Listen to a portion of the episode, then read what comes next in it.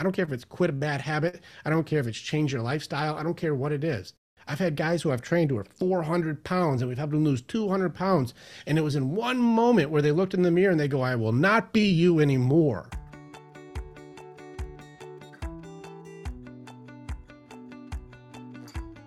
Hello, and welcome to the Anxious and Ambitious podcast.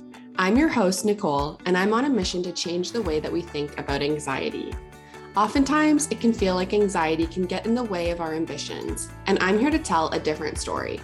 In each episode, we'll explore how we can manage our anxiety, heal our nervous system, and conquer our fears so we can shine as our most authentic self, go after our biggest dreams, and achieve our greatest ambitions. You'll hear stories from people who have been there themselves and strategies from experts who can help you thrive. Are you ready? Let's do this. Hello, and welcome back to the Anxious and Ambitious podcast. Today, I have the pleasure of being joined by Richard, aka Rick Yee, the owner of the Warriors Way Mindset and the author of Everything is a Choice. Rick is a lot more than just your typical mindset coach. He goes beyond traditional coaching to create rapid transformation for his clients. And when Rick and I originally connected, I was just fascinated by his unique approach and understanding of mindset and mental health. And I knew I just had to invite him on the podcast. So, Rick, thank you so much for joining me today. It's an honor, Nicole. Thank you for having me. Yeah. Fire away. I am ready. I am ready for the awesomeness that is you. Fire off some questions. Let's do some stuff. Let's get into some real stuff that you want to get into. I'm ready. Amazing. Yeah. So we're going to go really deep in this conversation. I want to keep it really value centered, but I'd love to start off if you can just tell us a little bit about yourself. All right. So um, I started a company called the Warriors Way Mindset simply because I've been working in this field now for almost a decade. And a lot of the conversations, I started realizing that the the more that I would get into what we did, it wasn't about diagnosing, but a lot more going in and helping people learn how to fight the things that they need to fight. And so we figured out the weaknesses to things like doubt and fear, and we started learning like what's the weak spot or how does it operate under you know some of the grieving systems we go through, like anger. And I usually help guys understand their anger so they can use it appropriately. And uh, uh especially with PTSD and things like this, with my soldiers or my guys who have gone through some really tough stuff, um, even my women too, like to be able to show them like you can actually control these parts. Um, I team up with other people because I fall more under cognitive behavior things. They do a lot more neurolinguistics, and they've taught me some pretty powerful skills in there too. So a lot of really cool stuff that we've gone into to make it so we teach people how to fight out of hell. I don't just diagnose; I come and get you and then I teach you which things to fight on the way out. Watch out, the distractions will come. Watch out, excuses will get involved. Fear will be there, and you have to face those fears and learn to fight through. But I don't just teach you how to get out of one thing, I teach you to get out of all the future fights too. And we keep getting stronger and stronger. And that's the warrior mentality that we have. Not about coping, it's about being able to keep going every single time it gets tougher. But the one thing I notice is as people level up, each level brings a new devil. And so you have to keep getting more training, more training, because there's only really two kinds of people either you're trained or untrained. So we take damsels and turn them into warriors, and we take guys who are lost and we help them be found. And so that's a small tip of the iceberg version of what I do. Yeah, that's so awesome. And one of the things that I really love about what you do is how you're actually teaching people how to conquer these things themselves. You're not coming in like being some sort of guru or healer and trying to claim to, you know, heal these people, take away their anxiety, but you're teaching them actually how to conquer that fear. And I know as somebody who's dealt with anxiety, sometimes conquering fear and anxiety can feel tough, right? It can feel like that anxiety is conquering us. And so without, you know, talking about magic potions or tonics, how can we sort of understand this anxiety on a deeper level to help us beat it? I love it. Okay, so first off, you took all my magic tonics off the table, so that's mm-hmm. gone. So now I got to figure out how to really do this.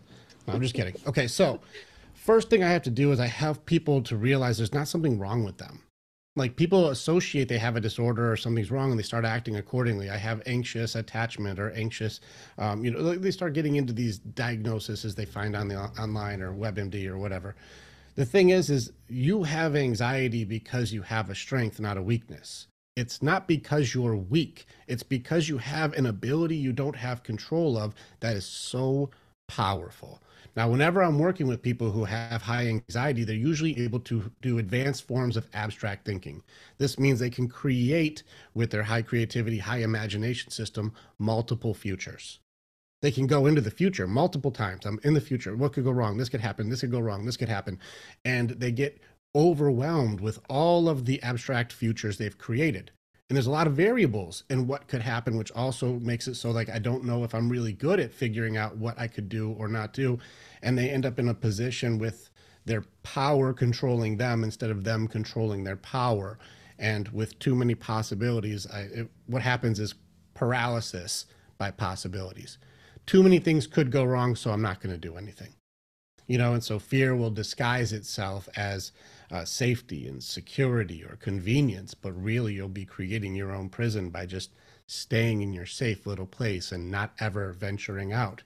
But when you're in that place, not only are you blocking the bad things that could, but most likely never do happen that could go wrong, uh, but you're also blocking good opportunities.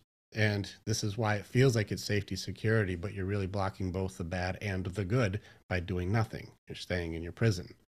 And so the idea behind anxiety first has to go like, well, is there something really wrong with me? Because people's belief systems have been told there's something wrong with me. I have an issue. I need medication. My brain is messed up. Well, here's how I test it with people because first you have to have a way to go like, is that real or is that not real? We have to challenge all thoughts. And so is it real or is it not real that I have something wrong? And this is where I asked you before and you know anybody who's listening to this, take this challenge think of a situation in the past that was going to give you anxiety that you had to overcome something difficult like i have to do a public speaking event or i'm going to ask somebody out because i really like them but i'm nervous whether they'll reject me or you know i have to learn something that's very scary or overwhelming like the first day of work or learning how to drive something with too many variables and i'm really anxious about what could go wrong or even conflict. There's a person i got to talk to i got to talk to my boss or my spouse or oh i already know this is going to go bad and those that the anxiety you have or the conversations you have before it happens. Think of any of these moments, any one that happened before. And when you think about that moment now, do you still get anxiety? Hmm. Like, I know how the speech went and I nailed it. Or like I asked them out, they said, "Yeah, we're dating now, or we're together." Or like, "Yeah, we had I was worried about the conflict and it was actually a really cool conversation and we became better friends." You know, like now that you know how it ends, do you still have anxiety over that moment? Mm. And if the answer is no, actually I'm okay. That doesn't that doesn't bother me anymore. That's already passed. I already know what happens. That's where the cure is. The the thing that I say with people with anxiety is you just don't know the answer yet. And so when you start opening up, and this is how fear magnified works, it's possible futures that most likely never happen when you start doing, let's use like a computer tab analogy. If you're opening up like computer tab, tab, tab, tab, tab, and just have like 50 windows open, and each one is a possibility of something that could go wrong. And I don't have enough information for each one of these things to go wrong with the you know future variables of who's going to get involved, who says what, what if they say this. And I have all these windows open and none of them are complete and none of them are certain and all of them have something bad happening and I don't have an answer for them because there's future variables I don't have yet, which now gives me that whole feeling of I've got all these things open. I can't solve any of them, which is just reaffirming that I'm no good at solving these problems. I'm not doing anything. This sucks. I, I don't even want to go. I don't want to deal with it. like we created too many windows. There's too many things open at one time and that's where that paralysis come in. So if you're looking at all of things this, this way you're not going to be able to work through any of the issues because you're in make believe for most of it. Now here's a funny thing nicole. You want to laugh? Yeah. All right. How many times have you had like these windows open? I have to have a conflict with somebody like your husband or you know a, a uh, uh, tough work situation or something. It's going to be oh this makes me so frustrated or i can't believe that happened or you know you're working through all these things and you're in this anger part of it and you're going through all of the fights. Like well if you say this then i'm going to say this. Oh you're going to say that to me? Oh who you talking to? Like you start getting into these these tough guys talks in your head about all the things i'm going to say if you say this. Have you ever had like these fights in your head that could happen before you even get to that person? Honestly, for me, I think it's more, I'm definitely a conflict avoider. So Oh. it would be a, oh my gosh, this conflict can come up. How am I going to diffuse it as opposed to a, what am I going to say to him? Perfect. Even just same thing. How am I gonna? What am, if they say this? Then I'll diffuse it this way. If they say this, then I'll try and say this. But what if they do this? And you ever get into some of your own arguments where you're like, oh my gosh, I hope they don't say that. I don't have anything. Mm, Do you know what I'm talking about? Where like if they start screaming, well, I don't have a diffuse there. Oh no. If they start name calling, I don't have a diffuse there. Oh no. totally. You know, maybe it turns into fight or flight or freeze or whatever your your defense default is. yeah. And so you're like, oh no, I sure hope it doesn't go this way. And then you may even get even more avoidant and try to pretend like everything's wrong. And then we get into the, are you okay? I'm fine. But you're not fine. you're not fine. You know you're not fine, but I'm trying to avoid conflict. Mhm. Um, yeah, so the reason I bring this stuff up is because it's actually a little funny if you think about all of the conversations that you're having, all of the avoidant things you're trying to avoid them from saying. Who's making up what they're saying? Mm. Me, of course, or the person who's thinking about it Well, it's, yeah. So who are they arguing with?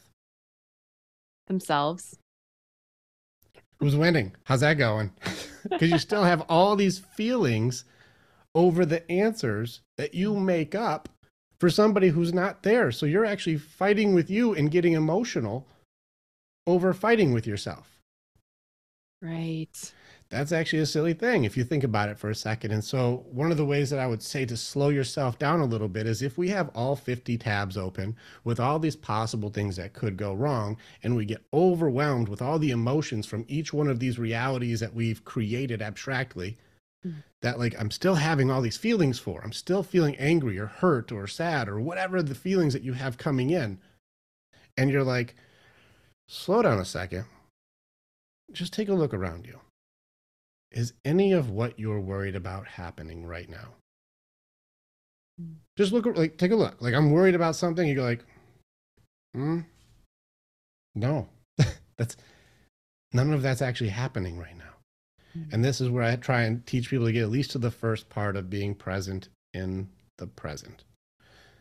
Just have some presence in the present. Slow down for one second and realize that you're in the future because your ability, your creative thinking, your your um, imagination is so strong right now that you're in the future of what could go wrong. Just take a second to be present in the present and look around. Is that happening or not happening? Because before you start getting into panic attacks, before you start getting into like, oh God, this is going to go so terrible, like, slow, look around for just a moment. Is it actually happening or you're just worried that it could? And that can give you at least an intro step to slow down. The next part would probably be reassurance. Mm. Most people, especially my ladies, love reassurance. I want to feel safe, secure. I want to have reassurance. I want to know that I'm good. And we don't really do an inventory or an assessment of how well have I done in the past to be in this situation. Like, you know, we made it, we joked about it with each other. And I said, what is the survival rate so far that you have out of all of the things you've ever been through? Mhm. What's your survival rate right now? Well, I'm here talking to you now, so 100%. We're a hundred. You're hundred percent victorious. You, you ain't never died. You are the winner so far. You are doing it. You are doing the thing. So right now you have a 100% success rate on no matter what life has thrown at you. You have survived it. Mm. So we look at some of these things that we're worried about happening, like a conversation or you know um, something a rejection. You know, look at being embarrassed. You know, uh, public humiliation. We look at these things and we go, well, out of all the stuff you've ever been through, you think this is going to be the worst thing you've ever gone through? Especially compared to some of those really tough moments you've already overcome. I Mm. don't think this is going to be the one that gets you. I don't think this will be the ender right here. I think this is going to be a moment that you would now have these tools to be able to assess whether you can or can't survive it. So let's look at the tools. I've got four of them. I hope they're writing them down. First one for you, Nicole. Do you have problem solving skills? Yes. Yes, you do. We got one of them. Okay, what mm-hmm. about creative thinking? You're able to sometimes, if it's if it's a little crazy, I can get outside the box and find a solution. Yes. And as you said, maybe a little too much creative thinking sometimes. Maybe. Well, this is part of your powers, but you have the ability to find a way to do it. What about resourcefulness? Yeah, I'd say I'm very resourceful. Nice. What about support system? Do you have anybody you can lean on or talk to to even work things out? Yes, I'm very blessed that way. Awesome. So if you got any combination or any of these, most likely your skills are much higher than when you were younger and for much tougher situations. And you have all these abilities to be able to go, I'm actually a little more curious what it is instead of afraid of what it is. Mm-hmm. Because I can use my problem solving, my creative thinking, my resourcefulness, and my support system to figure out how to get through whatever is going to happen. And mm. so you hear mm. the old saying about people who worry so much about what could happen. If it actually does happen, now you worry twice. Right. And oftentimes our worries are worse than the actual situation ends up being, anyways. Mm-hmm. So that's that's very true. And so a lot of times you're having a lot more um, pain from the situation you made up than the reality. Yes. Because it doesn't happen. Oh my gosh. Yeah. I can definitely relate to that. And I love how you're almost giving us this power around how you can say, I don't know what happens yet, but I have the strength, I have the resourcefulness, I have the support that no matter what happens, I'm confident in my ability to handle it. Yeah. And if you if you just have the awareness of those moments and give yourself the, the presence in the present, just look around. Is it happening? And if it did, if I used these tools, would I be okay? If you can slow it down a little bit. Now, obviously, some people who are still in a belief system that I am anxiety, mm. if you still have a belief system around this, it's going to make you difficult to challenge that part. And that's where I help people work through it because sometimes the answers are not the solutions. So while you may understand that a Rubik's Cube solved is the same color on each side, once you have your Rubik's Cube, you're like, mine isn't doing it. Mine isn't doing it. Why isn't mine just doing it? And so being able to teach somebody how to solve it is more of where we get into. And so while being able to practice, hey, you're in the moment right now. Hey, you're in this moment right now. Let's let's do this. Let's do what we talk. Let's do our mm-hmm. thing. Let's practice right now. And they'll go, okay, okay, okay. What did you say to do? Look around first. Is it happening? And they're like, hold on, I'm freaking out. Hold on. Okay, no, it's not actually happening. I'm like, good. We're already doing great. So the thing we're worried about isn't real. We're doing good already. Mm-hmm. Now, is there any way for the worst thing that got you something that you can be prepared for? Is there any way you can be like, I can be okay in this situation because I know what to look for? Is there anything that you can do there? Like, well, not really. It'd just be an embarrassing moment or something. Okay, cool. Now we just work into confidence or we work into problem solving or being creative or whatever the moment would be.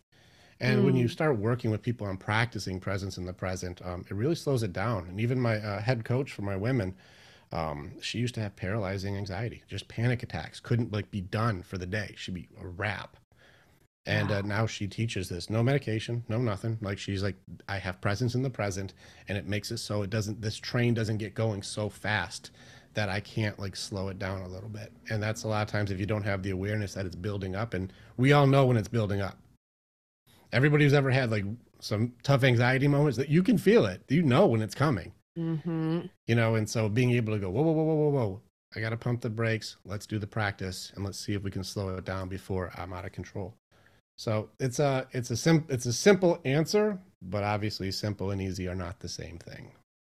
Yeah, for sure. I mean, the present moment is your superpower when it comes to anxiety. And I think as ambitious women and anxious women, we have a lot of that time when we are living in the future, right? Thinking about these goals that we have and then thinking about all the possibilities. And of course, it's nice to say, oh, just come into the present moment and all of that will go away and look around you and feel. Do you feel anything that's giving you anxiety? No. But then you say, well, in my body, though, my heart's still racing. I'm still sweating. All of these things are still coming up. And so, what are some tools that you use or maybe use with your clients to get through those tough feelings that we're feeling in the moment, even when we can't like logically talk ourselves out of it? Yeah, like like I said, the, the first part of it is I have to remind you that it's not happening to you. It's because you have an ability to practice. And that means I actually train more through progress than management. Right. So it's not like you have to learn how to cope with or you learn how to deal with. It's like, no, no, no. Are you trained in this amazing ability that you have or not? And let's practice. The end game training for this, if you really learn how to practice, like you have advanced abstract thinking. You can look into the future and feel the feelings of things that aren't happening. That's amazing if you just say it out loud. What an amazing gift you have. But if you don't have this under control, it turns into 50 tabs, unsolved, everything's going to go wrong. If you do it right, it's called clairvoyance. And what that means is I'm looking into the possible future and I get to live through and understand as much as I can, as far as I can in that moment, and then close the tab. Now I just learned something without having to go through it. Let's go through another future that could happen. If this happens, then I could have this, I would do this. That if that happened, I would be prepared this way. All right, close it.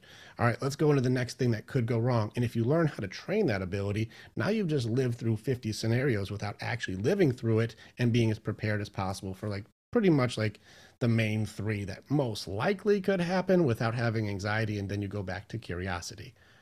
I've gone through and learned a whole bunch from these possible futures because my abstract thinking went through everything based on my past experiences, what has gone wrong before, and what could go wrong based on what I know. So now I'm as prepared as possible. Now I'm just curious which one it's going to be. Mm. And that means you're able to go into the future and learn lessons without actually having to live through it. And that's that's actually a pretty high level version of training that we would do for this. So I wouldn't say you have to manage, you have to cope, you have to learn how to deal. It's like, no, keep working that it's a strength, not a weakness. You are not weak, you are strong. You just have to practice using your ability. If you're able to speed up your heartbeat based on your thoughts, you're able to slow it down with your thoughts. You are that powerful. You mm-hmm. are creating it. You can also create through training the way that you are able to control it but it takes a lot of practice. Again, that's the answer, not the solution. Like you have to really do the work.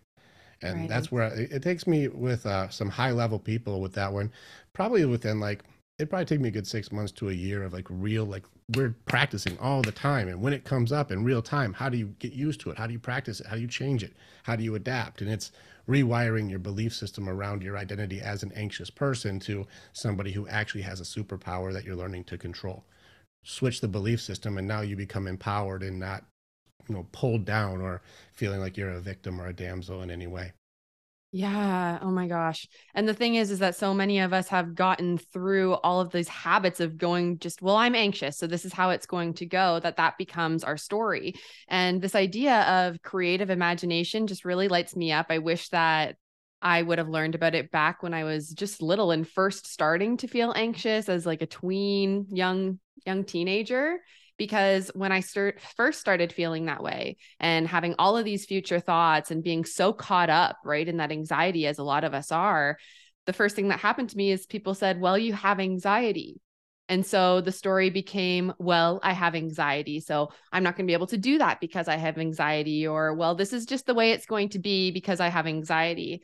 So I'd be curious to know what would happen if instead of telling kids, oh, well, that's happening because you have anxiety, it was, oh, well, you have a very creative ima- imagination. Yeah. And then we praise effort and not results, you know, and that helps kids a lot too. And also, boys and girls have very different comparison curses that come on because where does your anxiety come from? Oftentimes, I got three girls, they're all teenagers. I know when the societal pressures start going like you don't look like that so you're not good enough or you don't have that success so you're not good enough or you're not popular as this so you're not good enough. And there's a comparison. There's always a judgment that's happening and you feel like you're not enough because you're still developing. There's no way that you can compete with someone who's 18 you know you're 14 and 18 this is senior. How do you this is a different human level. You're at a totally different spot, yet somehow you're supposed to compete, compare. You're supposed to be like that. You can't be something until you're there. And so, of course, those curses will start getting laid in quickly. And a lot of the women that I've worked with, uh, those curses do start like preteen, around teen time, when you start developing into like my womanhood. And then you're always comparing yourself to others compare to her compare to her. Do i look like this? Do i talk like this? Do i have popularity like this? Am i successful like this? Am i you know doing well in sports like this or academically? Like compare compare compare compare. Now boys have it but it isn't a different way. It's a little more competitive. But mm. for females it's like man how do i ever live up to this? And this starts getting into you know parts of denial that start to stack up. And that goes a little bit more into now you're living a lie you know, I have to wear certain makeup, I have to look a certain way, I have to get extensions or dress this way or have these outfits, and you start putting on masks and persona to try to emulate what you think is going to make you um, more accepted versus compared. and that starts getting into a whole nother level of i'm anxious now because i'm not living my authentic life. Now i don't know who i am. I'm in a changed state. And now these curses of i always have to try to be what other people would accept makes you almost avoid being authentic and then when do you break this curse when do you really challenge it because at some point that bill comes due for authenticity and you go I have just spent 20 years living my life as a character, as a persona that I think other people would like more than me. And that imposter syndrome stuff starts to creep up. Or you just go even further and you start seeing people who go into augmenting themselves to try to make their look be what it is that they think other people like more.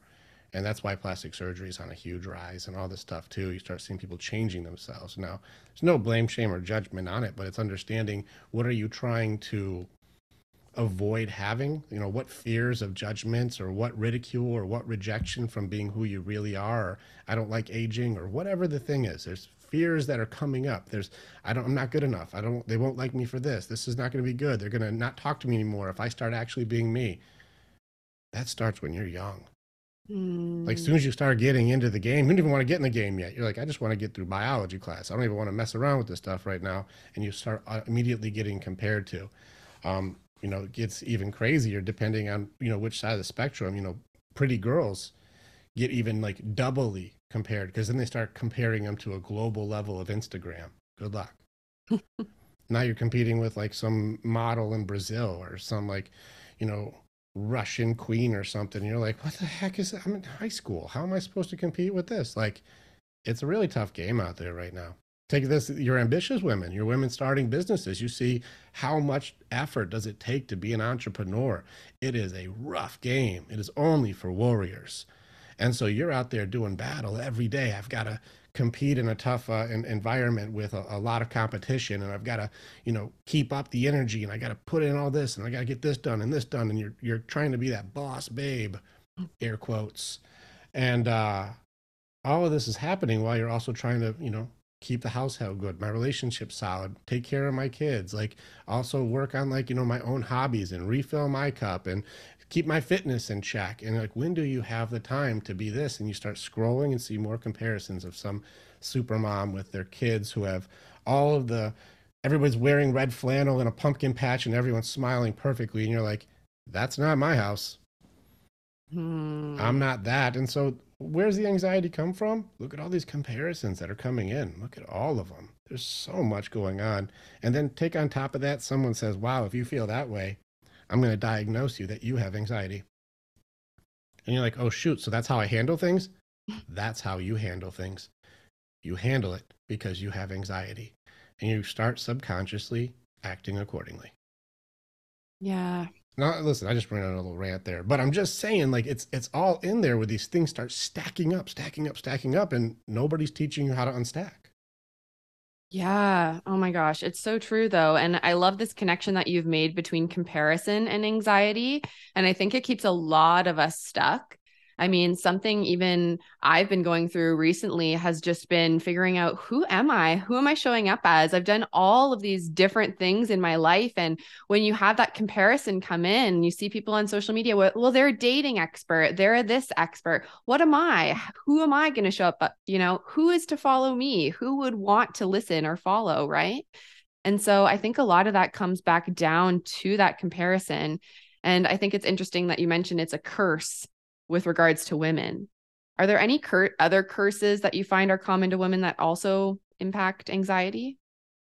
Um, just as as far as just for what I've seen for men and women, especially in the grieving system, um, most men fall under anger as one of their main curses. Um, it's the only reaction that they're able to have to still get a, even a mild amount of respect from even other men. So like eh, they can't be too pathetic, they can't be too sappy, they can't be too small or too timid. Like usually anger will still get some form of respect, even though it's a separator and it starts pushing everyone away, which it's not what they want either, so it's a gamble. But anger usually is where guys fall. Women across the board, almost every woman that I've worked with has a curse that's um, founded in denial. Mm-hmm. Like it's a it's a root of um, like you said, who am I? Who am I? It's in there. Where like I've had to be what for so long that I don't know who I even am. Mm. And what is it? What's the answer? Who have you been? What life have you been living as?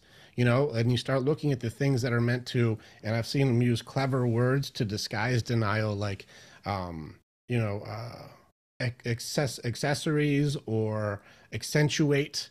Um, so I'm going to change myself in some way, like big fake eyelashes, hair extensions, high heels, push-up bra, those the booty shorts that go into your butt or whatever it is, something to change the way that you look or an appearance, uh, some kind of a waist trainer and big fake fingernails, and then you get into augmentation, boob jobs and lips fuller and collagens, and you start getting all the things you're changing about yourself.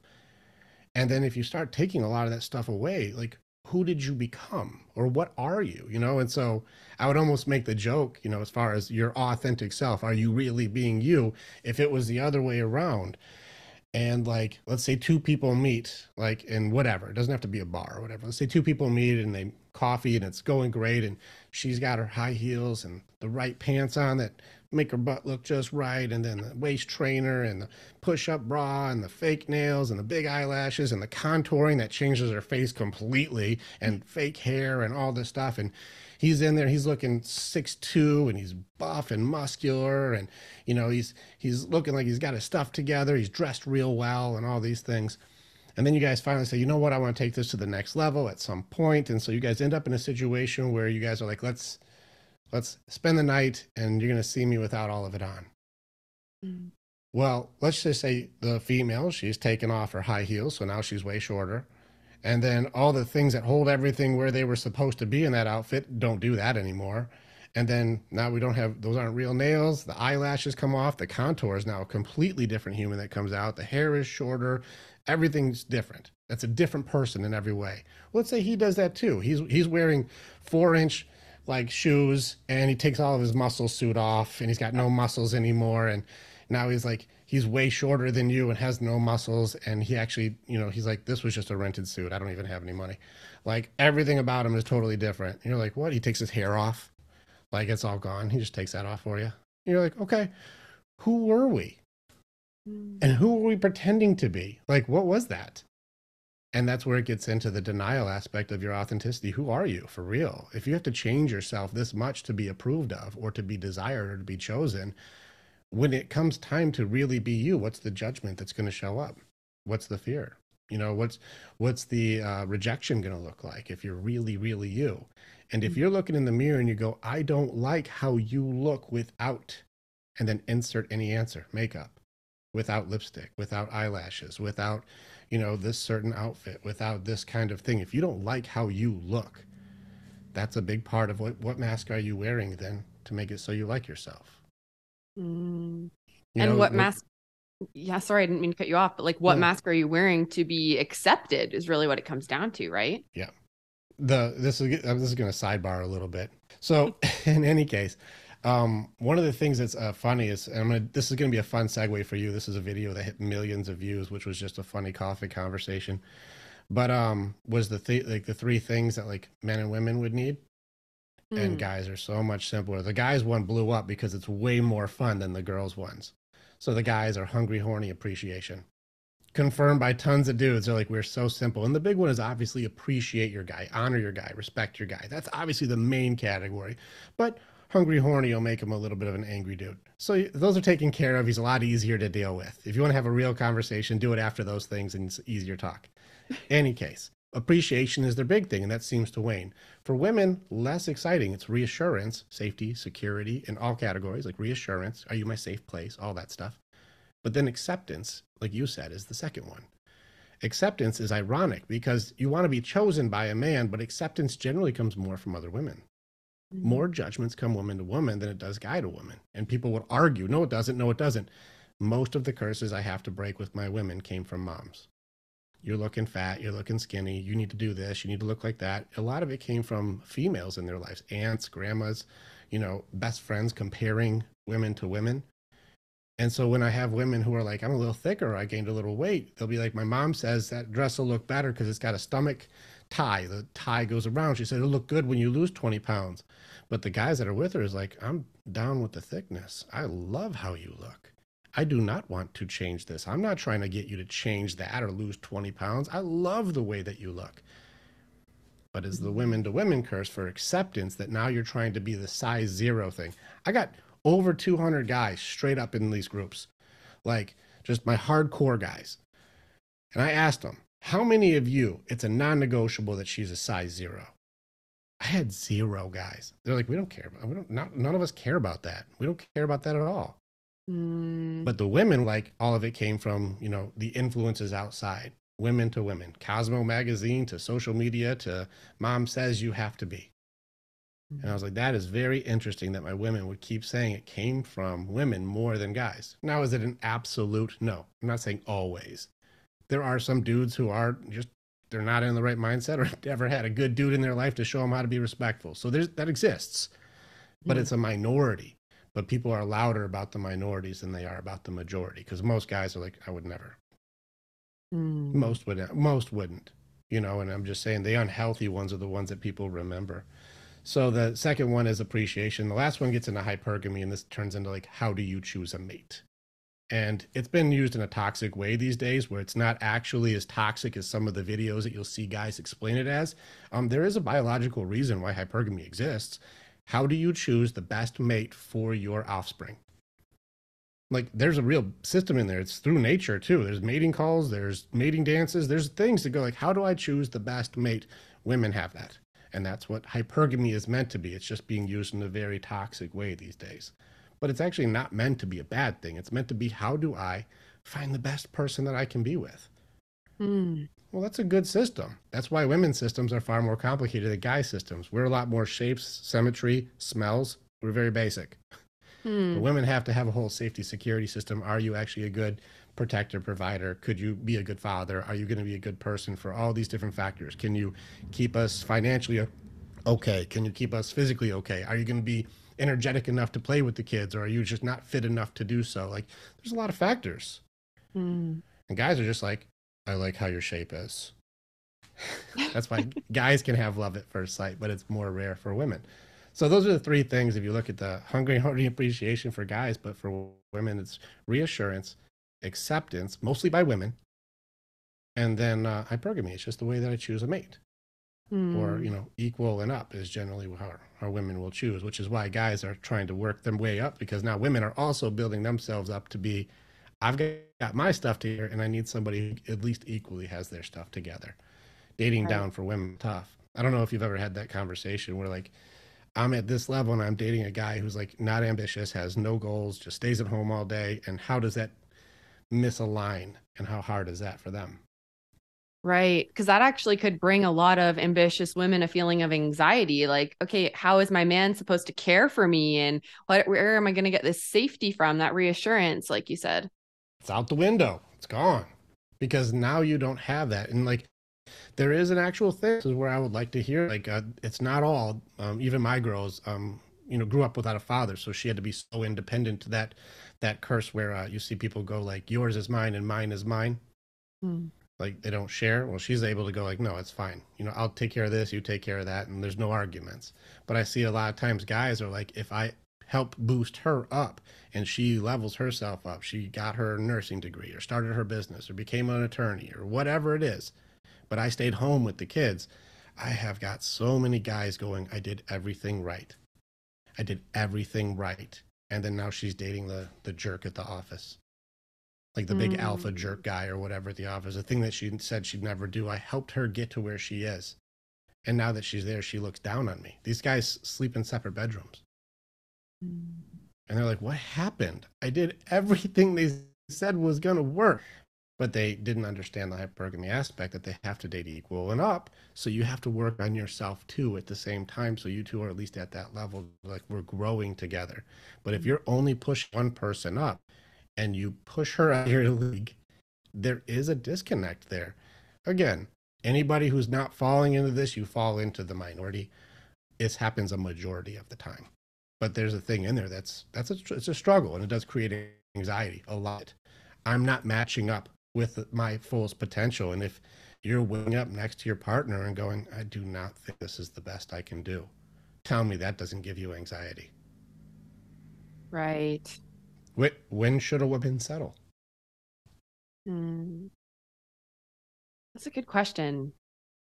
I'm not really sure that I have the answer to that, to be honest. But well, it's a subjective answer anyway, so yeah. you might be all right. yeah. Oh my gosh. This brings up so much for me, but something that's really coming to mind is that a lot of these things that we do to feel accepted, to feel reassured, to feel like we're on the same level as our partner, it actually takes us outside of ourselves, right? Like how you said, Oh, I'm going to get this title, I'm going to do my hair, the eyelashes, the nails, the height, the fitness, whatever it may be. And so for all of this time, we're stacking on all of these different layers to be accepted, to be loved.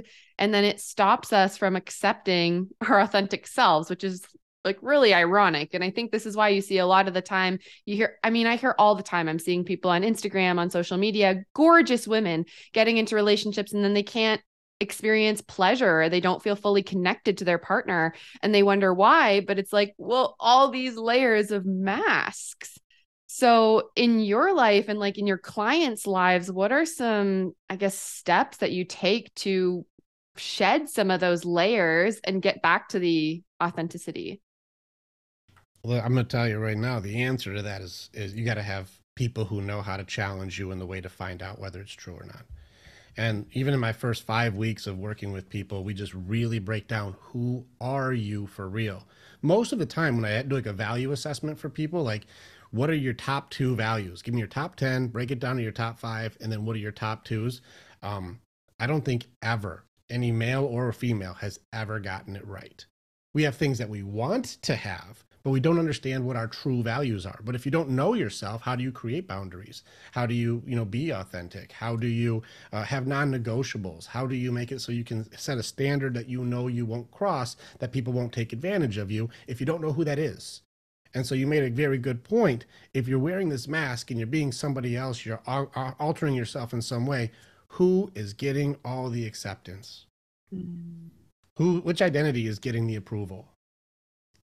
Who is it? If you're pretending to be a different character so people like you and it works, which is the worst thing that can happen, is that it works. You have to be something you're not. And that imaginary version of you, that fake persona, that thing that's not you, is getting all the glory. Mm-hmm. When does that start to come to a head inside of you? When does that start to go like, I'm pretending to be someone else and people love me for it? Well, who if I tried to really be myself and say my real opinion, will I still get love? Right. And I'm scared I won't. Mm-hmm. I'm scared I'll get kicked out of the group. I'm scared I'll be exiled. Mm-hmm. If I'm really me, would I be loved? I have to keep trying to be this character. I have to keep up the eh, the appearance. And you know, tell me this, riddle me this, ladies. I know my guys. They uh oh, I can, oh let me remind this myself. I got a funny thing for you. Anyways, I don't want to get sidetracked. Um, when we're talking about like our, our guys, when they watch their girls go out with their girls, is when they get the most dressed up. Mm. True or untrue? You you're you're in women's circles. You see when like we're gonna go out with the other girls, it's like they're dressed up more for the other girls than they are for guys. Yeah, I, I would say that that's true. A lot of the time, we even get ready together. You know, plan outfits it's not uncommon for girls to be messaging each other are we wearing skirts today or are we wearing pants? Because you don't want to be the odd one out. So who are you getting dressed for? Who are you trying to get the approval from? Mm. you know and so if you're trying to make sure you're not the odd one out you're trying to get the approval of who? And there may be a matriarch in the group and some big personality or somebody's like we're all wearing pants. That's what we're doing. You're like all right. You know like you don't want conflict so you're not going to get into it you're like pants it is. I got cute pants. You know like you, you'll find a way to make it work for you. Um, but then who's getting the acceptance? Mm. now this is where it gets a little funnier. I got a funny one. Um, my girls asked me we did a, a little bit of an experiment and i crossed it between you know both groups same question. They said like if we're supposed to be able to be authentic especially with our partners well, when I'm not dressed up at all, when I'm just wearing my pajamas, no makeup around the house, he doesn't seem to give me as much praise. doesn't seem to like be as excited for like I don't get as much compliments when I'm doing that. But if I dress up and I am dressed to the nines and I do all the eyelashes and nails and makeup and the nice dress and the heels, he gives me a lot of compliments. I look so beautiful. I look so beautiful. So which version of myself can I be with him? It feels like being me doesn't get as many compliments as when I get dressed up. Mm-hmm. I said, fair enough one has effort, one has no effort, of course. I can see how that's not going to get as much appreciation and how the effort looks like that's where you should spend your time, right? I said, I'm going to I'm going to give you the guy's answer. Go the other way with it. If you're not getting enough, you don't feel appreciated, you don't feel like you're getting enough attention, instead of wearing just the pajamas and dressing down like that, take the shirt off. I bet you he starts appreciating you now. You want a compliment, lose the clothes. I bet you start getting compliments immediately. I ask my guys, between the three things, you want her naked? Do you want her in her pajamas or do you want her dressed up to the nines? In what order would you say is your favorite? They're like, oh, naked for sure, then dressed up, then pajamas. I'm like, if you want to win, it's the other direction. You don't have to get dressed up. Go the other way, and you'll watch compliments go through the roof. That was like hmm. the men to women answers. It's not do more. It's just what did you work for that you wanted so much? And then when you get that, that's a victory. How many days do you have to go on to go, I want to see her naked? Mm. Yeah, you three, four, five. How long are you guys together before you get to that point where you're like, I think that is time we go ahead and uh, show each other our goodies here. And you're like, yes, worked my butt off for this. So that is a bigger victory than did you spend two hours getting dressed up? Just lose a shirt, you'll get way more victories.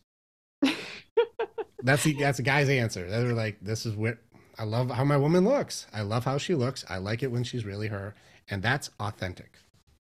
That's yeah. real you. You don't get to fake that. You, I got nothing going on. This is real me, and you'll get more compliments for that. Mm. I'll wow. put that out there. I'm just leaving it there. That was where the survey ended for like both sides. No, that's super interesting. And it actually reminds me of, you know, I think in any area of life, whether we're trying to be accepted in our sexual relationship, accepted in the workplace, we always think we need more, more, more, right? If you're an ambitious woman, you probably think, oh, I need that next certification. I need to upgrade my master's to my PhD and I got to, you know, have all these things lined up. I got to have the more expensive blazer. I'll stand out more. But then it actually takes us away from helping people to know who we are authentically but then again, this is just how our world is structured a lot of the time. And everybody out here, for the most part, is playing some sort of a persona, the persona that they chose to play. And you hear all the time in the, you know, boss babe or whatever space that fake it till you make it, right? That's like one of the most common things. And so I'd be curious to hear what you have to say to that advice. When you see people fake it till you make it, it's ironic how right now there's so much starvation for authenticity how many people play characters for their YouTube channel or for what they do? They walk in with a with a different persona, and I've also seen too, because um, I give credit to the the struggles that women have these days. Like, there's not a lot of role models to show how to be a proper leader as a female. You guys are in the first generations doing it. Like, it just wasn't really an option until like you know maybe some of our mothers or grandmothers who just had full freedom to go. I'm going to be a doctor. I'm going to start a business. I'm going to do a thing. This just really wasn't a common practice. And so now who are you who's teaching you? Who's your mentor? How do you find that like they say work life balance, but really an integration where you don't have to be like in work mode and then switch to mom mode or switch to relationship mode. But like I have seen and this is no exaggeration, almost completely different personality types. Work mode is like no empathy. There's a task to get done. We're crushing it right now. Dog eat dog. I'm going to get it done. Like go to level 10 and like it's hard and like a lot of guys it's not because they're intimidated but just like what a what a not fun personality to be around. You know and they want like somebody to be nice be at least mildly compassionate be nurturing be building and real alphas real alphas build and nurture and support but you see people have to be dog eat dog. And you know one personality come home and they have to be something totally different the relationship or the mother or whatever it is is a totally different thing than I'm just going to dog eat dog. I'm going to compete and crush and get it and go after it. That's one personality type. You come home and you're like, what do you need, hon? I'll take care of it. I got you. Oh, you okay? How was school? Like totally different person. Mm-hmm. And I've mm-hmm. actually seen in real time, like while even just having conversations with women. I, I, I do art and so I was drawing. I remember it was a long time ago. We were at like a St. Patrick's Day and I was just, it was a random person. I didn't know the girl, but people were coming up and I was taking a marker and drawing fake tattoos on them. And so I'm doing this fake tattoo on this girl's arm, and I'm like, "What do you do? Tell me your story." And you know, whatever. And she's like, "I do this type of job, which was like recruiting in some business." And I was like, "Tell me about that." And I watched her, and then no kidding, go from like fun, let's have a good time, St. Patrick's Day person to like business mode. And it was just like, you got this, you do this, you do this, are you this, are you a job hopper, Are you do this thing, you do that thing, you do this. And I was like, what the heck just happened? Like it was like a Sybil moment. I just watched a different personality take over. Mm. Like I'm like, who are you? What happened to the other person? But it was such a switch from business mode to like being themselves mode or being able to be like comfortable in their skin mode. It was a different different person. And so it is very difficult for that. It's I think it's very difficult for people to be able to differentiate that at this time because women, I would say, who's your mentor? You guys are paving the way. You're you're the groundbreakers. You're the ones who have to figure out how do I integrate so I can still be authentic and not have to create a persona. How can I be loving, nurturing, and caring, but not feel like I'm being uh, belittled because I'm a woman? Well, right. that's not no that's that's only because you're trying to overpower or push on most of the guys i know are not like that so something that comes up for me when you're talking about all this is like this is really the first time that women are playing two roles, right? We have to be in their masculine energy in this ambitious world, being business people or at least this is what a lot of us think because this is what's been modeled for us. And then the feminine, more nurturing, caring energy, it can be sometimes harder to turn back on, especially if you are that ambitious woman. And I think a lot of the time, this is what makes it so difficult to connect with the opposite sex. So I think like this idea of finding that balance, where can you show up in your feminine energy and also honor that masculine side is going to help a lot with being able to actually show up as your authentic self instead of just how can I put on this masculine mask that's going to make me be perceived as someone who's powerful, someone who's successful. I'm going to take it a totally different direction. Mm. Here's the reason why. Is because um, I've I've been struggling with people doing this masculine feminine energy thing for a while because it seems inauthentic. Now, mm. um, um, I've also had people who are polarization coaches that I've actually talked to and had on our shows, and people that we've gotten to work with. And so, um, when we got into it, like the ideas of masculine and feminine energy, there is a, a, a part of it that may fall into like men do certain behaviors, women do certain behaviors, and there is truth to it. But as far as um like some of the things that are out there, it gets really, really confusing. So this was hmm. one of the things that they showed me on this one. It's a find the balance between feminine energy, masculine energy. Um, it explains natural feminine, natural masculine, wounded feminine, wounded masculine. This is just one of the pieces of information that are out there. And when I saw this, I immediately don't I don't identify with this at all. I don't think this is right because the polarization that happens is creating, we talked about before, behaviors that change the way you feel about yourself. But like, look at some of the words. Let's take some of the things in natural masculine. Let's go into like the masculine energy here, right? Hmm. All right, words like confidence, inner strength, responsibility, focus, support. Let's go into boundaries, you know, courage, discipline, are those things that women can do? Yeah.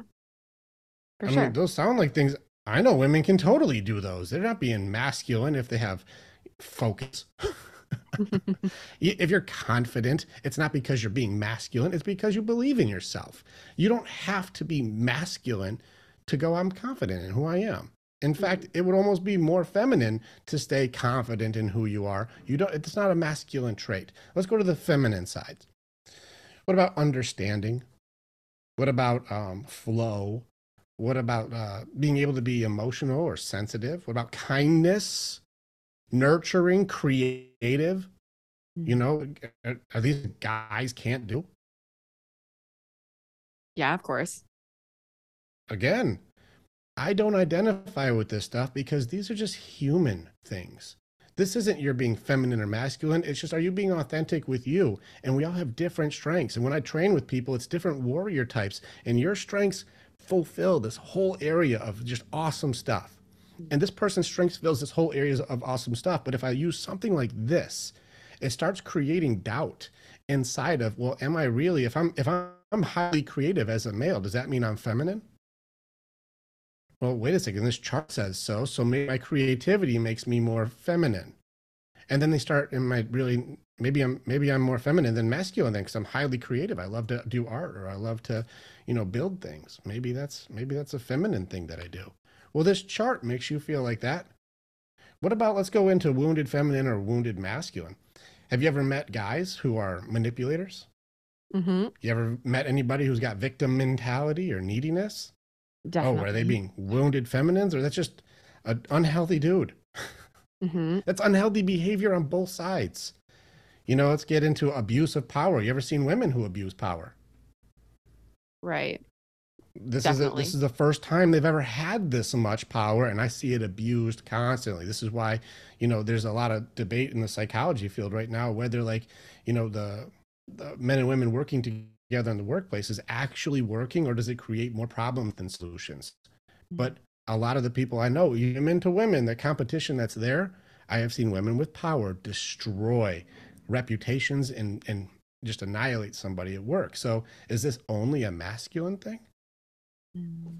Both can do this. this is just a human thing. And so I struggle with the masculine feminine versus the authenticity aspect of no, is this the trait that you have as you? Mm. Does it match who you want to be? Does it feel right in your skin to do it this way? And this chart is very confusing for you to figure you out because if you do have some traits that are a positive thing, but it falls under a, a you know, a polarization or a judgment that doesn't match you and you feel like you feel bad for having something that's actually very positive. I don't think that that's a helpful comparison. Right. It seems like it takes away in authenticity when you start going, I have to compare myself of am I I've got four traits for feminine. I guess maybe I'm a feminine dude. Be like, no, you're just you. And that's okay. yeah. Be okay being you. If you're creative, be creative. You're not being feminine, you're being creative. Yeah. You know, See, if you're confident, you're not being masculine, you're being confident. Mm. Yeah, I mean, like I totally understand what you see there in that there is, I mean, we go on both sides of the coin, but how I look at this is that we all have the masculine and the feminine energy within us, kind of like yin and yang. We just use the terms masculine and feminine. We don't need to. Um, so it's not necessarily that, okay, only women can have the feminine ones. And if you are a man who has the feminine characteristics, then you're a woman. But for me, it's more, okay, well, which of these traits, if you look at that feminine masculine chart, which of these traits are associated with success traditionally? Is it is it nurturing? Is it caring? Is it flow? Is it emotions? No, right? It's usually focus, discipline, like Maybe though. Maybe. I'm going to take it just a slightly different way and let's see. Mm, So, one of the things when I teach my men about real alphas, real alphas build, real alphas nurture, real alphas do constructive things for their pack. They're good pack leaders. And so this can be male or female because in wolves, sometimes it's often females are the pack leader or the alpha. You know, it happens, the matriarchs happen. But Mhm. I teach guys about gorillas. When you think about a silverback gorilla, what a powerful animal. It doesn't matter how strong a guy is, a silverback will whoop you around. It'll kick your ass. Like that's a powerful animal. Yeah. And you'd think this is a thing that's running around like, oh, and like just smash, smash, smash. Don't mess with me. I'm the biggest. I'm the strongest. But when they studied silverback gorillas, they found that like that being aggressive or protective state that usually you'd see when they're filming because there's danger coming to the pack, that happens like one to two percent of the time. And like a high 90% of what the alpha or the apex, you know, gorilla would do is encouragement and safety and nurture. And so like the little ones would be like, look what I can do, look what I can do. And you see him be like, yeah, good job. Like, like cheering on little guys. And then if one of them is sad, you see like the silverback will hold them, you know, and, and keep them like it's okay, you know, and you'll see like if somebody's going to try to come in, the silverback would then go into a protection mode, but not to try and be over dominant, but that's because his strength is needed to keep his pack safe.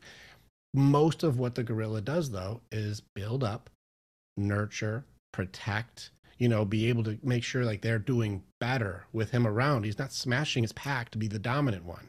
Mm-hmm. and so i would i would argue like the silverback gorilla powerful pack leader most of it is tenderness kindness nurturing sensitivity understanding love.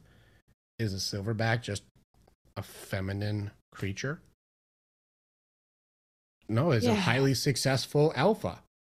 Mm-hmm. highly successful being able to build up and nurture. And good leaders are pulling people up. Not just being like look at my name tag you stay where you're at this is a, this would fall under like the wounded aspect of things. Totally. and so that wouldn't be a good leader but a real leader is the one that pulls people up and builds people. Mhm. and that would fall more under what would seem like feminine traits. Vulnerability? People think vulnerability is weakness. Vulnerability is courage. Mm. you have to face a part of yourself that you're worried about having ridicule to be able to say i'm going to put myself out there like this. Is scary. I believe in you i love you i'm proud of you these words take vulnerability because it can be rejected it's words of affirmation. If it's not returned, it feels like it hurts.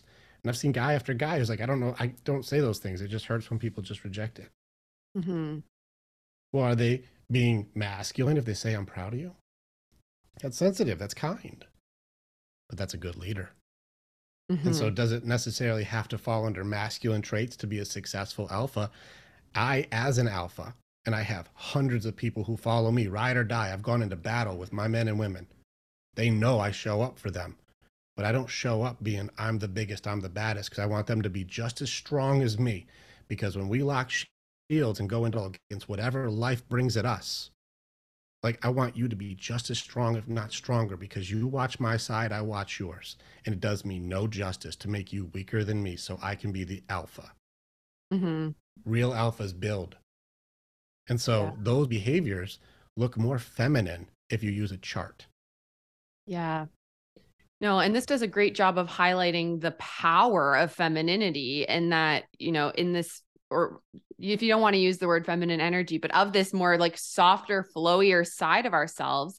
And I think it's going to be increasingly important that leaders learn to adopt this feminine energy if they want to make real change. I mean, we can, we've all had that boss that is just firm and tough and definitely not as enjoyable or motivating to work for as somebody who understands what you're going through.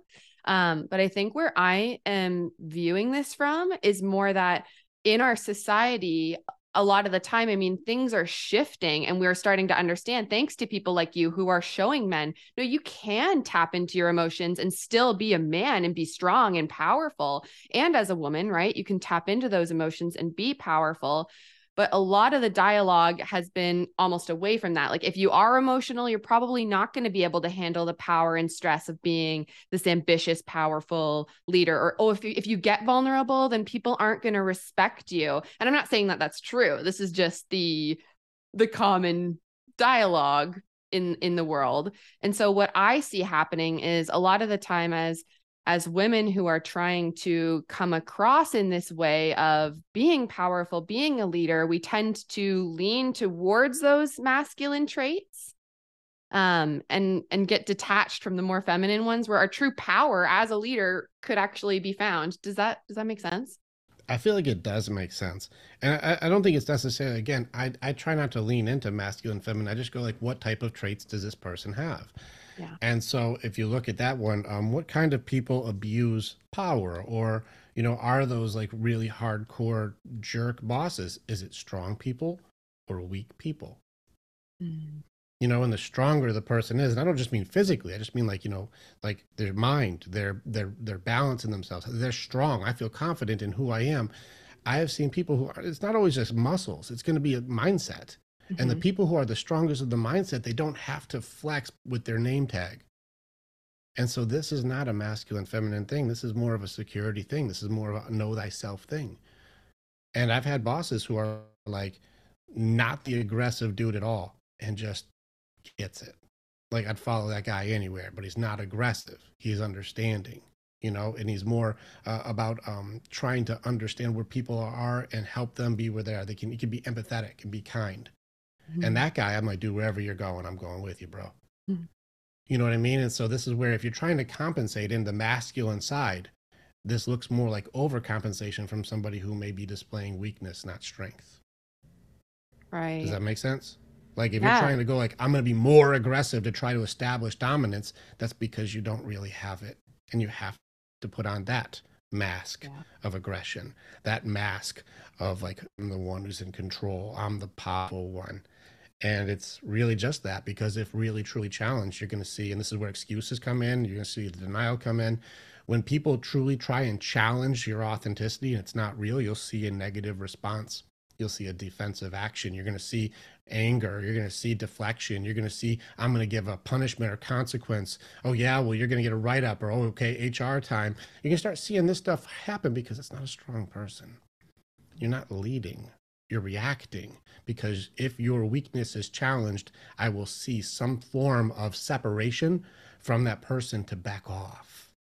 Mm. There'll be a reaction from it and this is where blame comes into the game this is where um, people start spiraling into like their anger identity because they can't show weakness mm. but they don't understand that vulnerability is courage not weakness and they think that showing vulnerability means i have to take on as many of these masculine traits as possible to be a leader but is it authentic mm. or are you mm. putting on a mask so you can be perceived as strong when you haven't really done the work to be strong mentally, spiritually, even physically? Are you doing the the do your pull-ups? Are you doing the thing to make it so you're strong mm-hmm. in all aspects of you so you are actually a leader who does what they say and not just say do what I say.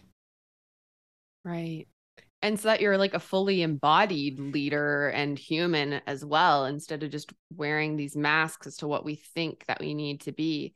I just see this as so common amongst ambitious women is, you know, that's why I think it's so interesting to have this discussion around being anxious and ambitious because a lot of the time when we're talking about doing ambitious things, emotions and vulnerability are just not in the conversation. Authenticity is often thrown out the window too. Mm. It's part of the denial curse. You cannot be authentic because, and then insert whatever reason that you've created what if they don't follow me? What if I'm not good enough? My comparisons to others don't add up to myself. Why would they measure up to others? All these things, whatever the answer is, I don't know what they everybody's got a different thing that's in there that I have to protect myself from. Denial is a protection mechanism. You will protect yourself by being something else that curse that curse becomes really difficult to fight if you don't have the awareness or anybody who tries to pull you out because your identity becomes me trying to protect myself by being something I'm not. Mm. Where does it stop? At some point, and if you look at the way denial works and you look at the combination with distractions and the way that they work, they take something from you in order to give you this sense of pleasure or you know distractions for like this feels good and this is a happy positive thing uh, and you look into denial i protect myself from what would feel bad if i was exposed or authentic. Um, if you look at what it takes it takes time. And your time is how we measure life. So what it's really doing is it takes your life it takes minutes away from you being who you are. It takes a minutes about away from you you know loving people that you want to love. It takes time and it takes your life. And so denial living a life of denial and distraction takes your time and if you're trying to find any pleasure while you're living in this life and you don't want to take your mask off and you don't want to face the reality, because the, the way we describe denial in the warrior's way is it's the war with what is. Mm. I don't want to face what is. I want to feel good without having to face what's really going on in here. I, I like my business persona. I like being lost babe. I like that but you haven't really addressed the parts of you you don't want to face the inadequacies or the fears or the doubts or the anxiety that you have around your true self and to mask that we will start getting into um, distraction aspect of like maybe emotional eating mm. you know mm. drinking you know prescription drugs or netflix and just binge watch social media binging uh, doom scrolling you'll start seeing things go that direction but mm. what is it they're trying to do? Is I'm trying to find any kind of pleasure at all. And if they're in that mindset of trying to find pleasure through distractions, that's where addiction comes from. As I don't want to face the reality of the things that hurt me about myself. And so to protect myself, I don't, I live a different life. And to not feel bad about it, I do things to make me feel good, but oftentimes those become your crutches. And even tougher is when people have an actual successful following. You know, successful like they have a million followers or, you know, millions and millions of views. One of the addictions that then starts becoming one that takes over is attention. Mm-hmm. And we're mm. running into like a big me ism belief system that's happening. It's all about me. Right. And we start seeing that start to create a whole new set of issues, which will be for another day, because that's a long conversation. Oh my gosh. Wow, honestly, like this has just been pretty mind blowing for me. I hope that you, as the listeners, are enjoying this conversation as well. We kind of actually got off of track a little bit there, but I'm glad that we did. I, I wanted to have that masculine, feminine um, conversation with you because I know you do work with a lot of men and women, and this is a huge part of the dialogue. But I want to take things, I want to sort of switch tracks a little bit because in your book, you talk about how everything is change. And I think for, or sorry, everything is a choice. Sorry, my apologies. But both, your book, both, both apply. talk about everything is a choice, and when there's a choice, there's change. That's why I had change. I've been reading the book, so this is why it's in my head. But what really stood out to me about that is that choices are sometimes really difficult, especially if you're somebody who's anxious, right? With that creativity, we're coming up with all of these different options that could happen with the choices. And then we just get paralyzed and we take no action. And so, how do you feel empowered by this idea that everything is a choice and really learn to believe in your ability to make a choice? Okay, so the that's that's a it's a couple parter there. That's a good question. All right. So first off, you are right. Everything is change, which is that's the thing I'll get into in a moment. That everything is change also, but everything is a choice is not because you control the weather or not because you control other people's actions or not because you can choose how other people are going to do things in your life. You do get to choose how you handle it. And that's where the choice comes in. That's where the part for like, so yeah, stuff has happened, but how are you going to choose to handle what's happened? And that's where people get mixed up is they think they have to have like these defense systems or they have to be aggressive or try and make demands and this is where you see relationships fall apart too is people start demanding what other people need to start doing in order to try to control the choices in their life and it's becoming a false sense of protection that i'm going to just tell everybody how to be because i can deal with my own. That's that's actually comes to like one of the things that actually like not very much offends me. You guys can shoot the craziest jokes to me, and I'll probably laugh it out. The only thing that actually offends me is offended people. The mm. reason why is for that exact reason. Is offended people haven't dealt with their own stuff, and so they try and dictate what everyone around them is or isn't allowed to do based on the stuff I haven't dealt with in myself. Mm. People just do stuff and you don't have to agree with or associate with or be around those people. That's the choice. And if you're doing stuff that's that's goes against my values or my morals or who I am as a person, I'm just not going to associate with you. Well, that's how you handle it. That's a boundary. But if you start going, you need to start changing who you are because I can't deal with having to hold a boundary or how I handle it. So you change for what I can't deal with. Mm. Like, well, that's tater conversation. Just work you work on you. You choose how you handle it. But if you're trying to dictate how everyone else needs to be based on judgments or shame or guilt or ridicule, and you're going to try and tell everyone else who they need to be because you can't deal, that's I don't agree with that part. And so that's the part of how do I choose how to handle that? You can choose to walk away or not be in those dynamics. You don't have to try and change everybody else. And so people try and say like, "Oh yeah, well, you know, I think that if I just choose I want to be in the NBA, my dad did that one to me one time. He's like, I'll show you I could beat it. I'm like, okay. Why do you want to be in the NBA? He's like, because I want all the the success and stuff. I'm like, yeah, but why do people want to be in the NBA? What do they love to do to be there? Mm. Like they love playing basketball. That's what they love doing. Do you love playing basketball? Because you can still love playing basketball and not have to be in the NBA. Do what you love, not because of the result. The choice isn't do I just win? The choice is do you do the thing that you love to do? Mm. I'm like, it's right there. That's it's not that you know it's not the victory. It's the behavior. It's the action. It's the steps that you take. It's the journey. And people most of the time only measure off of success and not off of effort. And they find themselves never measuring up. So why do i believe everything is a cha- is a choice? Um, i also wrote like a little poem thing called the moment. I'm not going to go through the whole thing but the basic premise of the moment is that in any anything that you've ever had an, an essential change or something where you've decided i'm going to do something very different i decide right now like whether it be i'm going to change my eating habits or i'm going to do this workout or i'm going to you know um you know start this podcast or this business or i'm going to go for something. Mm. it, it wasn't something that took years to, to decide to do. It's often that one moment that i'm that's what i'm doing now or even like when you hold your ground in an abusive dynamic or you're like i'm leaving and i really am it may have taken a long time for you to build up, but it's in that moment that you decided that everything changed. Mm. And that's what we work for, especially in the Warriors way, is I build you to the moment where you can make the choice to go, I'm really going to change it. It may have taken you four months, five months, a year before you go, I'm all in. It's that moment you're all in that everything changes. Right.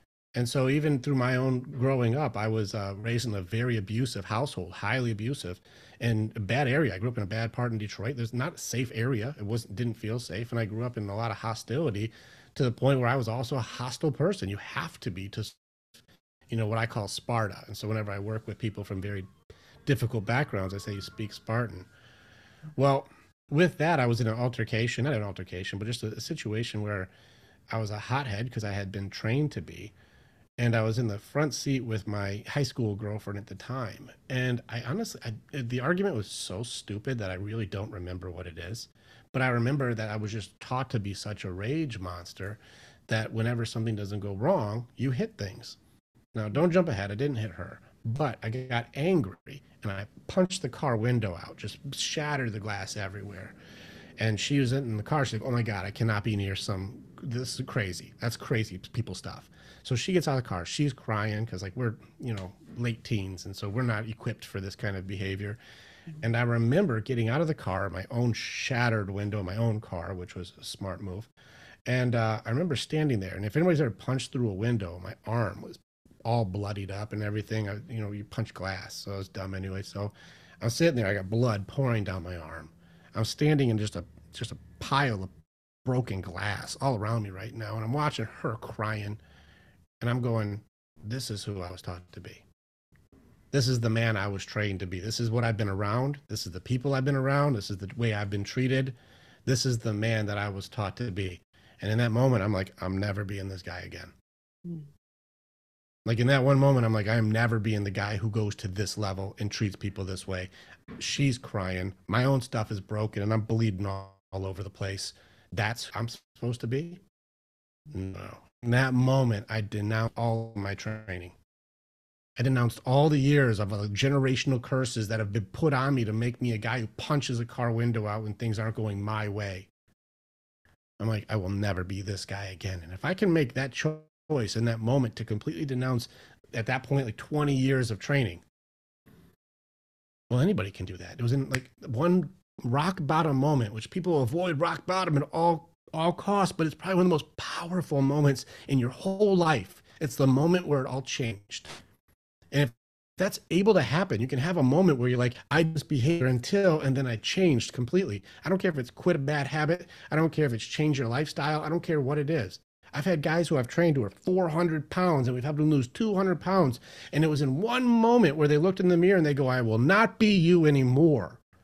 And that's the moment it changes. It's the moment it wasn't the five, ten years of them putting on the weight. It's the moment they go, no more.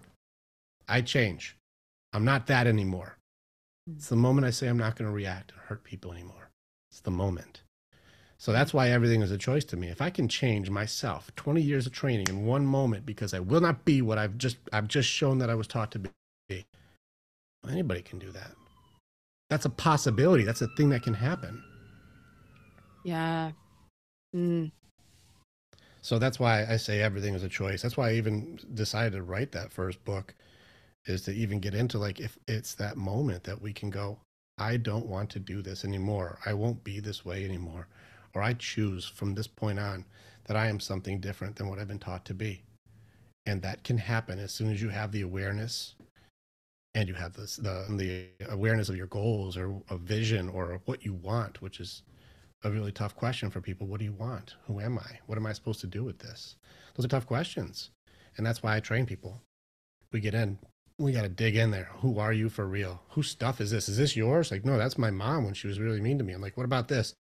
No, that's when dad was never proud of me. I'm like, oh, wow. What about this over here? That's when my ex like would put, cut me down all the time. I'm like, a lot of this stuff isn't yours. Mm-hmm these aren't your belief systems. These are somebody else's judgments of you. Do you want to keep these in here or can we get rid of these and just have some authenticity in here? Can we get the stuff out of here that dulls your glow? can we can we make it so you're shining as you again? Which gets into another part for um you want a you want a cool trick for all you people listening. This is a good trick for you. When I would ask people about change, like do people change? Was the answers no, I don't think people change. Once a cheater, always a cheater. You know, like people don't change. The way they are, they don't change. And then I changed the word. I said, do people evolve? I said, yeah, I do believe people can evolve. I do believe that. And it was far more positive answers for evolution than it was for change. The reason why is change is associated to loss. And loss is one of the hardest things we have to deal with. If you get a new job and the way your new job is, that has more opportunity, better pay, better hours, shorter commute. Everything is better, better boss. Everything is better. But the way you used to go to work is you came out of your, your driveway and you turned left, and now you drive right. You changed. There's a change there. Well, the coffee shop I used to go to every day, that's not that way anymore. And the people I used to say hello to in the morning, I don't see them anymore. And, you know, the spot that I used to do things before, all those routines that I may have had for years, well, those are now gone. That's a loss. I have lost that whole routine, that whole system. I invested years into that routine, and that's gone. Even if what I have is better, what I'm used to is now gone.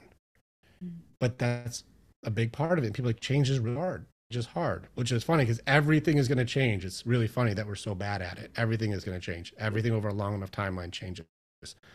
So it's funny if I go, let's use the word evolve you have now evolved out of your old position and now you've evolved into something better and you are ready for something better. You have evolved. And for some reason, saying that has made it so that the connection to loss is far less because you feel like progress versus loss. Mm. Simple trick for you guys. I'm not I'm not going through change and loss. I'm going through evolution. I've evolved into the next chapter. I've evolved into the next version of me that has leveled up. Mm. It's a really simple thing, but everything is going to change. And so it's funny we have so much resistance to the inevitable over yeah. a long enough time frame. Everything is different. It doesn't matter if it's mountain ranges or weather or oceans, everything changes. Yeah. I love that trick of doing evolution instead of change. So, would you say then the reason that people resist making choices or have such trouble making choices is because of that fear of change? Fear of loss. Fear of loss if you make a choice, you don't get the other one. Mm. You know, if I stay here, then I don't get to go here. If I go there, then I don't get to stay here. If I'm with this person, I can't that person. You know, like if at this job, I can't take that job. Like there's a loss associated to the choice. And make no mistake, the people who have the most stress are generally in the middle of choices. You want to talk anxiety? Be right in the middle of a very difficult conversation, difficult choice to really like this is a very important decision and don't make one for a while. Mm. You want to see them stress. That's when people are at their highest anxiety, is when I know I have to make a choice here, but don't want to do it. Mm.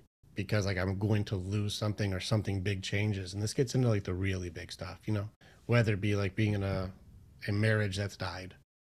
Do I stay or go? This is a huge decision.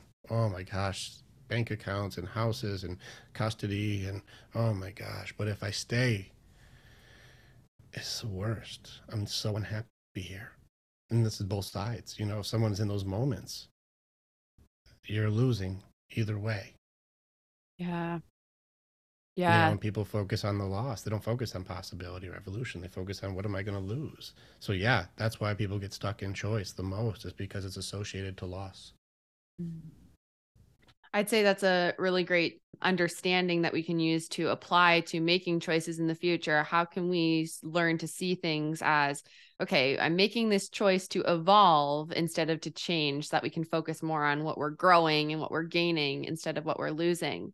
Um, but something else that comes for my to mind for me is in your book you mentioned how even anxiety or even a panic attack is a choice and a lot of the time, a lot of us are afraid of the loss of this comfort zone of feeling anxious, of feeling stressed, which sounds counterintuitive because we hate that feeling, but then we don't want to make the choice to get out of it per se. Yeah, it's it's it's tough too. This is why I said um once it gets to the point of no return, you, you have to just go through it. You know, so the tools and stuff that you're there, it's more about um it's more about a before you have to like it's preventative before you have to have somebody intervene. So mm. like you know before like before it goes way too far and now you're like oh i'm freaking out and somebody's trying to calm you down like you got to try and go like i can feel it rising. And that's where i would say use your tools first. Use your training before it goes to that point. Right. you know what i mean? And so like yeah if you're in the middle of a panic attack it means you already missed all of those cues Mm-hmm. Like you've already you missed all those. Your awareness may not have been catching on. Like oh, there's something happening. And um, I'll give you an example. I also had uh, when I was young, um, I was diagnosed with severe asthma. Not saying it's the same, but that was the diagnosis. And they said that you will never be an athlete. Your asthma is too bad. You'll never ever be a football player. You'll never be an athlete. You'll never be weightlifter. You'll never be anything. You won't have any athletic things. Your breathing is too bad. And I was like, well, me being nonconformist, and I think a lot of uh, our ambitious people on this will know, like, so you tell me I can't do it, watch me. So I think a lot of you know that feeling. You know that feeling. Yeah. Like you're never gonna make it. You're like, watch me, like I'm doing it. And so I was like, oh, okay. So you say I'm never gonna be an athlete. So I joined cross country. So I was like, what's the hardest thing I can do? and so naturally, I was by far the back of the pack at the very beginning.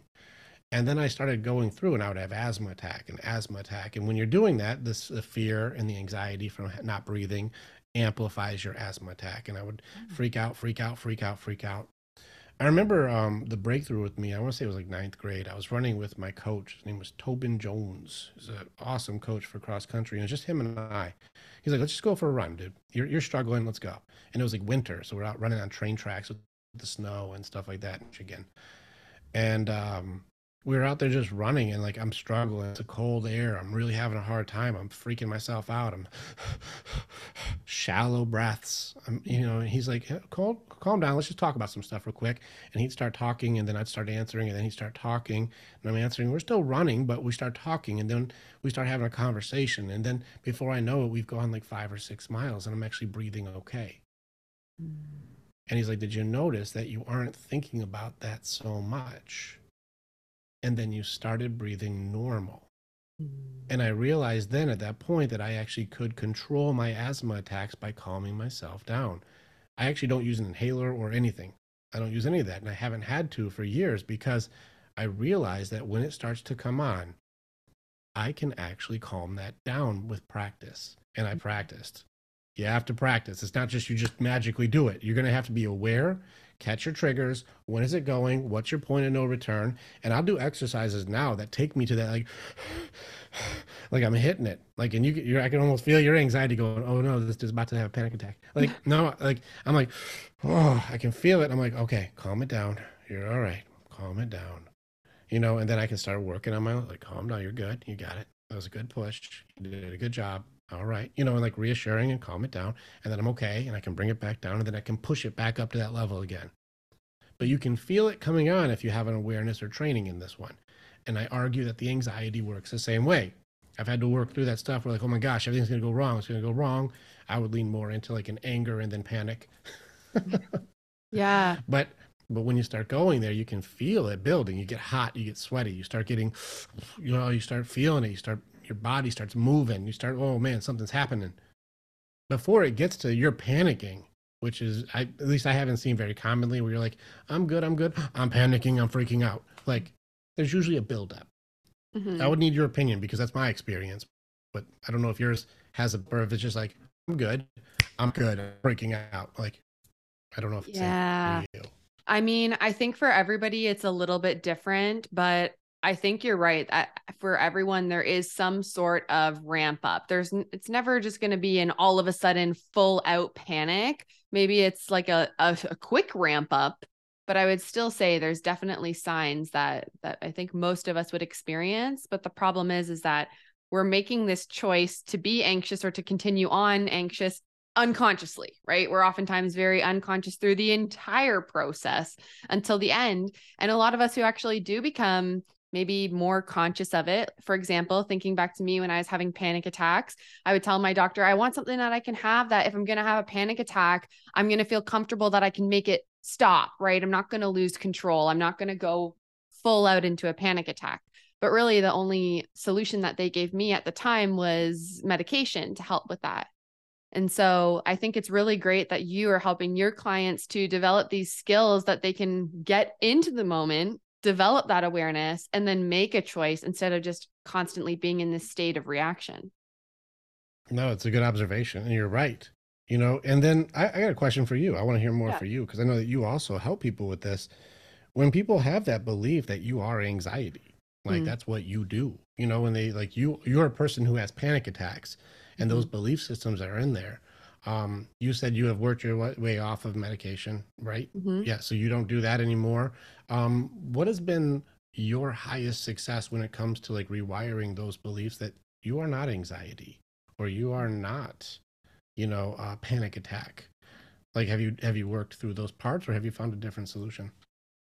Yeah, I I did work through those parts and for me a lot of it was I really thought that I was that voice in my head that was telling me all these anxious thoughts and ramping up the anxiety. I thought that I was these bodily responses. I am, you know, I would say to myself, I am highly sensitive, I'm anxious, I have all these things going on. I have anxiety, right? So of course this is what my reaction is going to be.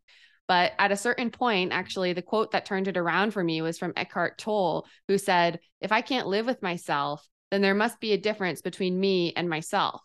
And that was really the moment for me where I was like, I can't live with myself. I can't keep going on living like this. This is exhausting and brutal. And once I realized, huh, maybe this person that I can't live with, this anxiety, this anxious person that I thought was me, isn't actually me. I very much agree with you. That's not you. If you can't stand you, who are you talking about? You know what I mean? Yeah, it's it's you're right. Yeah. And uh, you can't just stop the identity, though. You can't just turn it off. You got to go through the beliefs of it. Is this hmm really me, or is this a different piece of me? Is this something else that I've created that I'm also like not okay with? Like you have to go through all those challenging steps to go like, is this authentic or not? Before you can go, this is conflicting beliefs.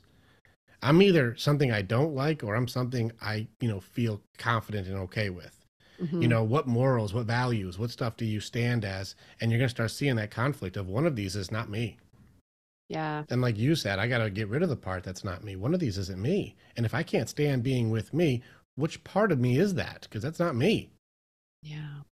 yeah so good job being able to recognize that but being able to change your identity around those things that i am not anxiety hmm Thank you. That- that's Yeah, and I mean, I think this this conversation really just highlights the importance of or the power of, like you said, that rock bottom moment. Because when are we really examining ourselves and coming into that moment until we're at the point where it's like, I can't do this anymore. This is it, you know? Awesome. you're Well, absolutely right that's awesome good job Thanks. Well, thank you. I mean, this has been amazing. I feel like there's been so many great takeaways, and I'm excited to hear what you listeners have thought of this conversation. Please reach out to us and let us know. Um, Rick, just to wrap things up here, is there like one piece of advice that you'd like to share with our listeners with the anxious and ambitious woman in mind? oh gosh if i you guys heard me talk now there's like a, an entire encyclopedia in here um I think I think that I'm just going to stick to the, the the basics on this one. I'm not going to complicate this. Simplicity is genius. Try and focus as hard as you can on being able to find your authenticity. Challenge the the protection systems that you have to see if it's really you. And it sounds so simple, but it's not that easy. And that's why, um, you know, I do work with my people. That's why I have my warriors at the Warriors Way mindset. This is why I work with people to go. We need to challenge is that authentic to you or not? Is your warrior type really you, or are you still in a damsel mode? You know, you may be strong in one field and weak in another. That doesn't mean that you're not correct. are you being authentic to you is really where I would say like it's not a meme, it's not a post, it's not somebody, you know, told you a nice thing. It's like it's a real challenge to dig in there to go, is it me or is this belief system come from somebody else? Is mm-hmm. the noise in my head that says I'm not good enough? I'm not like them. I don't deserve something. You know, I don't I can't be weak. I have to be mean. Whose noise is that? And is it authentic? And that's why I would probably leave people like challenge your authenticity for real. And if you want help, call me. Mm-hmm. I'll I'll ask you the hard questions. I'll go in there. I'll come with you. I love it. And that actually kind of adds to our alliteration. So I love it even more going from anxious and ambitious to being truly authentic and like aligning with that authenticity. Oh, so good. Well, I am going to put all of your connection links in the episode description, um, Rick. But where is the best place that listeners could connect with you? Um, the best place we have uh, the Warriors Way Mindset.com. Um, we also have different stuff. Our TikTok is is done well. Everything is under um, Warriors Way Mindset. Um, so you can find us there. And uh, if you really can't find it, and this is going to be probably where I, I drive my, my team crazy, um, you can always just email us at uh, my email is actually rick at warriorswaymindset.com. I do have a team that works in there with me, and I hate that I did that if this really happens. But if you really need a, a like, I want to book an appointment, or I can't get on the website and I want to be able to book a call, I'll get you the links or anything you need to jump on our schedule and be able to have the conversations to see is what we do something that's really truly authentic to you. If it's a match, let's go to battle together. And if it's not, which so far I haven't had anybody go like, I don't want this. so, but if it's not, it's no harm, no foul, no big deal. Um, we just get to learn each other, have a cool thing. I'll leave a tip or something with you to get on your journey, but together we're stronger. And mm-hmm. I think that's the whole basis of the Warriors Way is together we are stronger. It's not about who's the best or who's the baddest or the most successful because the toughest one in the room is all of us together. And so that's what we do is we we train together, we go into battle together, and we support each other through the hardest things that we ever have to go through.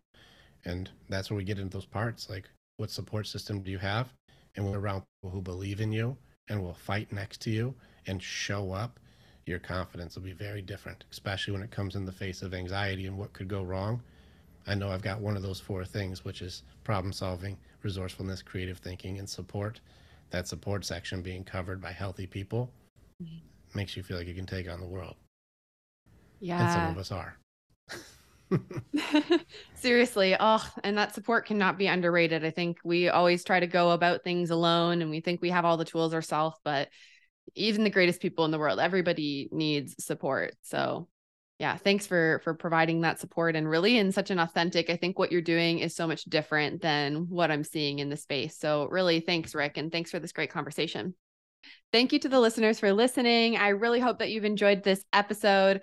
Please leave a review if you've enjoyed listening to the show. Don't forget to subscribe and reach out to us. We'd love to hear what you thought about this episode. It really means the world. And we'll see you next wednesday for another episode of the anxious and ambitious podcast